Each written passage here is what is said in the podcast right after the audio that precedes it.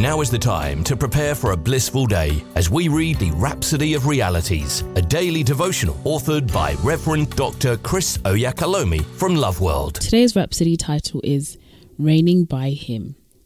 The opening scripture is taken from Romans 5, verse 17, and it reads For if by one man's offence death reigned by one, much more they which receive abundance of grace and of the gift of righteousness shall reign in life by one, Jesus Christ. Pastor says, Many think that the verse above refers to us reigning with Jesus Christ in the sweet by and by. No, it's talking about us reigning, kinging in the earth now by Jesus Christ. At the millennial reign, we will reign with him, but today we reign by him or through him. There's a great difference between the two. What Paul captures for us in Romans 5:17 is different from Revelations 26 which says they shall be priests of God and of Christ and shall reign with him a thousand years. Notice that here it says, and shall reign with him. The word with is translated from the Greek meta, which denotes to do something together, with another, or alongside. That's the one that's coming in the future. So now we're not reigning with Christ. In Romans 5, verse 17, the Greek word dia is used, which means by or through. Thus, we're reigning by or through Jesus now.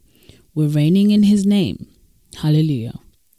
We're called to exercise dominion and to live as masters and victors in life through Jesus Christ.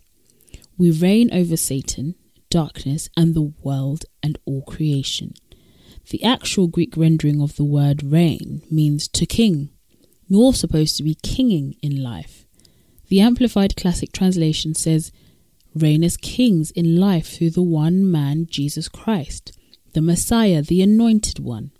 That's Romans 5, verse 17 in the Amplified Classic Version. As we take up the responsibility of prayer, using the name of Jesus and operating in his stead, we enforce the Father's will in the earth and establish his righteousness in the nations of the world.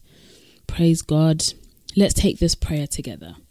In the name of the Lord Jesus, I exercise dominion over circumstances and the spirits of darkness for they are subject unto me.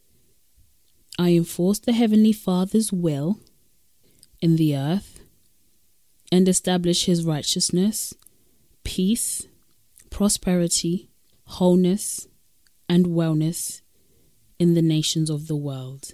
Amen. We hope you've been uplifted by the reading of the Rhapsody of Realities today. The Rhapsody of Realities is available in all the known languages of the world if you require a copy, please contact Love World Northampton Church on 07341 617 037 or loveworldnorthampton.org. You are also welcome to worship with us at Love World Northampton Auditorium at 64 Harborough Road in Kingsthorpe, NN2 7SH.